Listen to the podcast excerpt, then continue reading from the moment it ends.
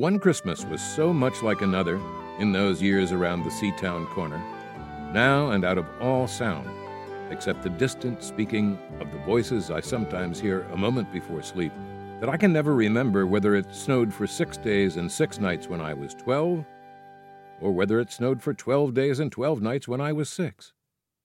All the Christmases roll down toward the two tongued sea, like a cold and headlong moon bundling down the sky that was our street, and they stop at the rim of the ice edged, fish freezing waves. And I plunge my hands in the snow and bring out whatever I can find. In goes my hand into that wool white, bell tongued ball of holidays resting at the rim of the carol singing sea, and out come Mrs. Prothero and the fireman. It was on the afternoon of the day of Christmas Eve, and I was in Mrs. Prothero's garden waiting for Cats with her son Jim. It was snowing. It was always snowing at Christmas. December in my memory is white as Lapland, though there were no reindeers, but there were cats. Patient, cold, and callous, our hands wrapped in socks, we waited to snowball the cats. Sleek and long as jaguars and horrible whiskered, spitting and snarling, they would slink and sidle over the white back garden walls. And the lynx eyed hunters, Jim and I, fur capped and moccasined trappers from Hudson Bay off Mumbles Road, would hurl our deadly snowballs at the green of their eyes. The wise cats never appeared. We were so still, Eskimo footed Arctic marksmen, in the muffling silence of the eternal snows, eternal ever since Wednesday, that we never heard Mrs. Prothero's first cry Fire! from her igloo at the bottom of the garden. Or, if we heard it at all, it was to us like the far off challenge of our enemy and prey, the neighbor's polar cat. But soon the voice grew louder. Fire! cried Mrs. Prothero, and she beat the dinner gong. And we ran down the garden with the snowballs in our arms toward the house, and smoke, indeed, was pouring out of the dining room, and the gong was bombilating, and Mrs. Prothero was announcing ruin like a town crier in Pompeii. Fire! This was better than all the cats in Wales standing on the wall in a row. We bounded into the house laden with snowballs and stopped at the open door of the smoke filled room. Something was burning, all right. Perhaps it was Mr. Prothero, who always slept there after midday dinner with a newspaper over his face. But he was standing in the middle of the room saying, A fine Christmas. and smacking at the smoke with a slipper, Call the fire brigade! cried Mrs. Prothero as she beat the gong. They won't be there. Said Mr. Prothero. It's Christmas. There was no fire to be seen, only clouds of smoke, and Mr. Prothero standing in the middle of them, waving his slipper as though he were conducting. Do something. he said, and we threw all our snowballs into the smoke. I think we missed Mr. Prothero and ran out of the house to the telephone box. Let's call the police as well. Jim said, And the ambulance. And Ernie Jenkins. He likes fires. but we only called the fire brigade. And soon the fire engine came, and three tall men in helmets brought a hose into the house, and Mr. Prothero got out just in time before they turned it on. Nobody could have had a noisier Christmas Eve. And when the firemen turned off the hose and were standing in the wet, smoky room, Jim's aunt, Miss Prothero, came downstairs and peered in at them. Jim and I waited very quietly to hear what she would say to them. She said the right thing always. She looked at the three tall firemen in their shining helmets, standing among the smoke and cinders and dissolving snowballs, and she said, Would you like anything to read?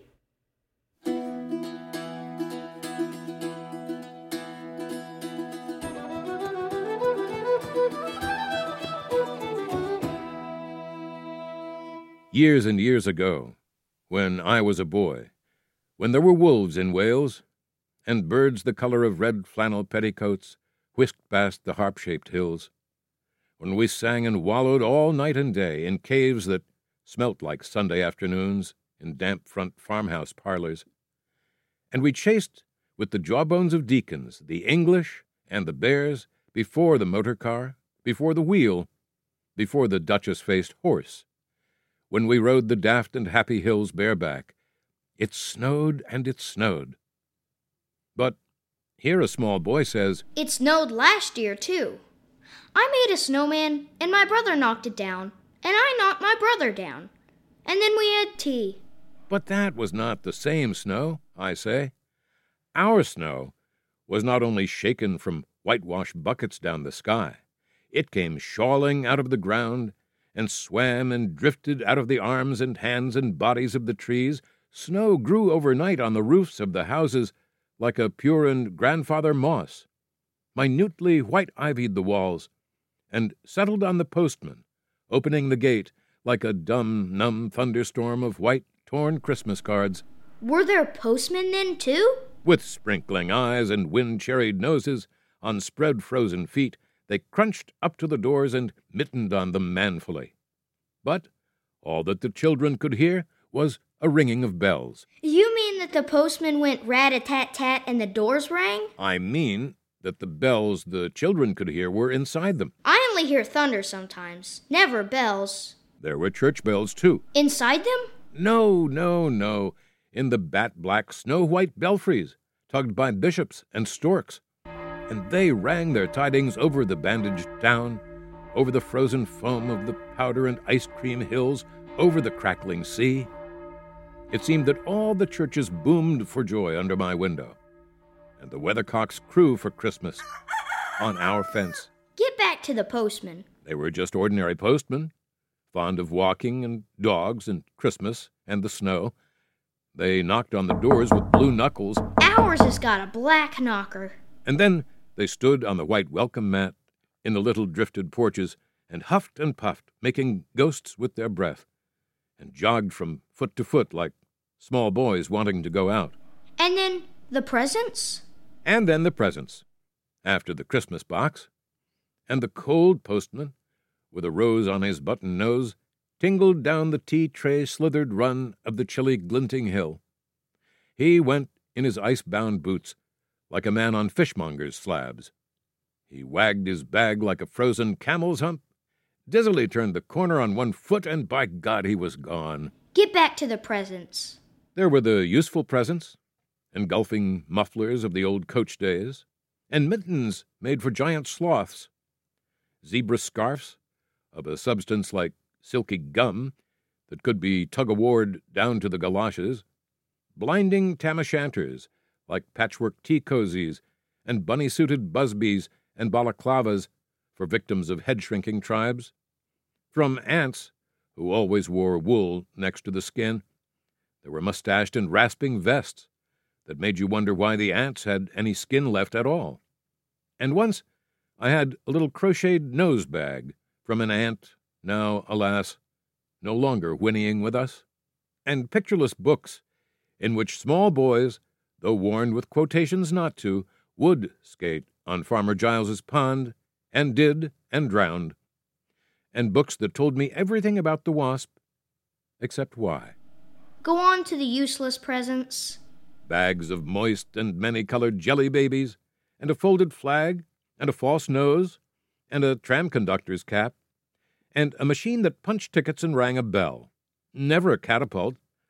Once, by mistake that no one could explain, a little hatchet, and a celluloid duck that made, when you pressed it, a most unduck like sound, a mewing moo that an ambitious cat might make who wished to be a cow and a painting book in which I could make the grass, the trees, the sea, and the animals any color I pleased, and still the dazzling sky blue sheep are grazing in the red field under the rainbow billed and pea green birds. Hard boileds, toffee, fudge, and all sorts, crunches, cracknels, humbugs, glaciers, marzipan, and butter Welsh for the Welsh, and troops of bright tin soldiers who, if they could not fight, could always run, and snakes and families, and happy ladders, and easy hobby games for little engineers, complete with instructions. Oh, easy for Leonardo. And a whistle to make the dogs bark, to wake up the old man next door, to make him beat on the wall with his stick, to shake our picture off the wall. And a packet of cigarettes. You put one in your mouth, and you stood at the corner of the street, and you waited for hours in vain for an old lady to scold you for smoking a cigarette. And then, with a smirk, you ate it. And then it was breakfast under the balloons. Were there uncles like in our house? There are always uncles at Christmas. The same uncles. And on Christmas mornings, with dog disturbing whistle and sugar smokes, I would scour the swatched town for the news of the little world, and find always a dead bird by the post office, or by the white deserted swings, perhaps a robin, all but one of his fires out. Men and women wading or scooping back from chapel, with taproom noses and wind bust cheeks, all albinos, huddled their stiff black jarring feathers against the irreligious snow. Mistletoe hung from the gas brackets in all the front parlors. There was sherry and walnuts and bottled beer and crackers by the dessert spoons, and cats in their furabouts watched the fires, and the high heaped fires spat, all ready for the chestnuts and the mulling pokers. Some few large men sat in the front parlors without their collars, uncles almost certainly, trying their new cigars, holding them out judiciously at arm's length, returning them to their mouths, coughing, then holding them out again, as though waiting for the explosion. And some few small aunts, not wanted in the kitchen, nor anywhere else for that matter, sat on the very edge of their chairs, poised and brittle, afraid to break, like faded cups and saucers. Not many those mornings trod the piling streets. An old man always, fawn bowlered, yellow gloved, and, at this time of year with spats of snow, would take his constitutional to the white bowling green and back, as he would take it wet or fire on Christmas Day or Doomsday. Sometimes two hale young men with big pipes blazing, no overcoats, and wind-blown scarves would trudge unspeaking down to the forlorn sea. To work up an appetite, to blow away the fumes, who knows, to walk into the waves until nothing of them was left but the two furling smoke clouds of their inextinguishable briars. Then I would be slapdashing home, the gravy smell of the dinners of others, the bird smell, the brandy, the pudding, and mince coiling up to my nostrils, when out of a snow clogged side lane would come a boy the spit of myself, with a pink tipped cigarette and the violet past of a black eye, cocky as a bullfinch, leering all to himself. I hated him on sight and sound, and would be about to put my dog whistle to my lips and blow him off the face of Christmas, when suddenly he, with a violet wink, put his whistle to his lips and blew so stridently, so high, so exquisitely loud that gobbling faces, their cheeks bulged with goose, would press against their tinseled windows the whole length of the white, echoing street. For dinner, we had turkey and blazing pudding, and after dinner, the uncles sat in front of the fire, loosened all buttons, put their large, moist hands over their watch chains, groaned a little, and slept. Mothers, aunts, and sisters scuttled to and fro bearing tureens. Auntie Bessie, who had already been frightened twice by a clockwork mouse, whimpered at the sideboard and had some elderberry wine. The dog was sick. Auntie Dosie had to have three aspirins. But Auntie Hannah, who liked port, stood in the middle of the snowbound backyard, singing like a big bosomed thrush. Sing your song of sixpence, pocket full of rye, four and twenty blackbirds baked in a pie.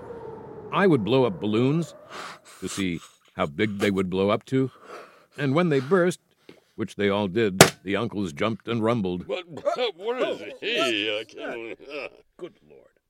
In the rich and heavy afternoon, the uncles breathing like dolphins and the snow descending, I would sit among festoons and Chinese lanterns and nibble dates and try to make a model man of war, following the instructions for little engineers, and produce what might be mistaken for a seagoing tramcar. Or I would go out, my bright new boots squeaking, into the white world, onto the seaward hill, to call on Jim and Dan and Jack, and to pad through the still streets, leaving huge footprints on the hidden pavements. I bet people will think there's been hippos. What would you do if you saw a hippo coming down our street? I'd go like this bang! I'd throw him over the railing and roll him down the hill. And then I'd tickle him under the ear and he'd wag his tail. What would you do if you saw two hippos? Iron flanked and bellowing he hippos clanked and battered through the scudding snow toward us as we passed Mr. Daniel's house. Let's post Mr. Daniel a snowball through his letterbox. Let's write things in the snow. Let's write Mr. Daniel looks like a spaniel all over his lawn. Or we walked on the white shore. Can the fishes see it's snowing? The silent, one clouded heavens drifted on to the sea. Now we were snowblind travelers lost on the North Hills, and vast, dewlapped dogs with flasks round their necks ambled and shambled up to us, baying Excelsior. We returned home through the poor streets, where only a few children fumbled with bare red fingers in the wheel rutted snow, and catcalled after us. Their voices fading away as we trudged uphill into the cries of the dock birds and the hooting of ships out in the whirling bay. And then at tea, the recovered uncles would be jolly, and the ice cake loomed in the center of the table like a marble grave. Auntie Hannah laced her tea with rum because it was only once a year. Bring out the tall tales now that we told by the fire as the gaslight bubbled like a diver. Ghosts hooed like owls in the long nights when I dared not look over my shoulder. Animals lurked in the cubbyhole under the stairs where the gas meter ticked. And I remember that we went singing carols once when there wasn't the shaving of a moon to light the flying streets.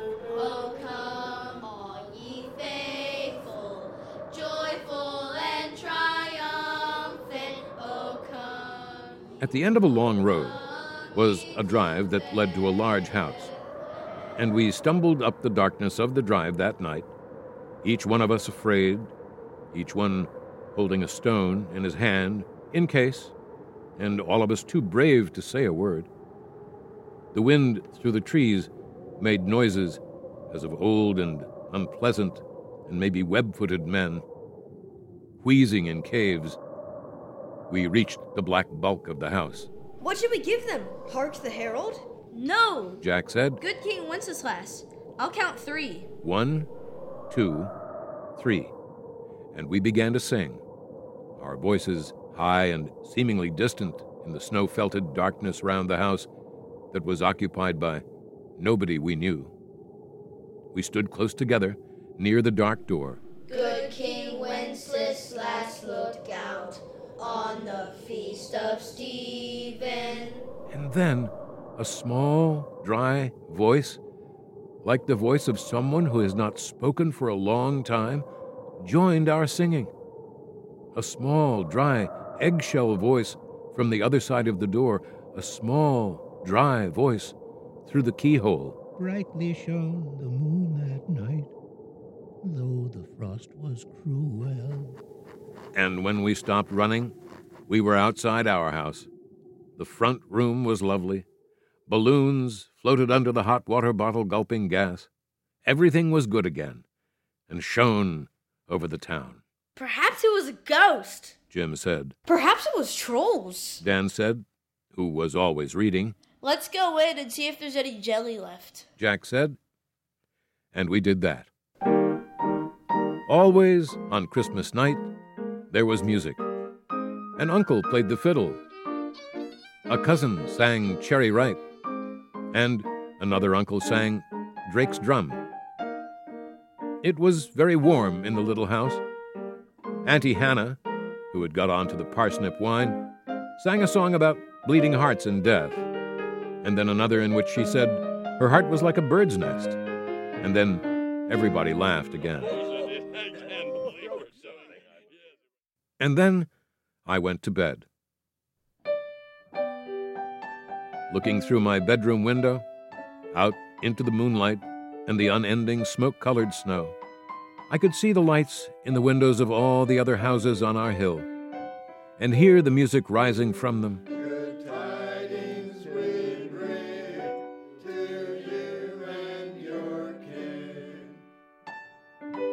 Up the long, steadily falling night. I turned the gas down. I got into bed. I said some words to the close and holy darkness. And then I slept.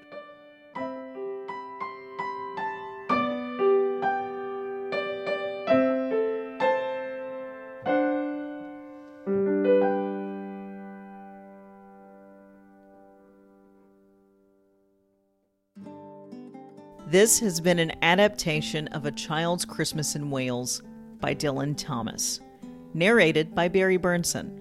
Audio production and editing by Laura Ellis.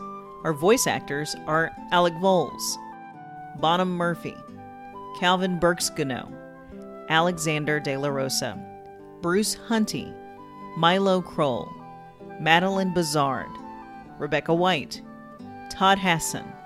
Casting by Barry Bernson and Jordan Price.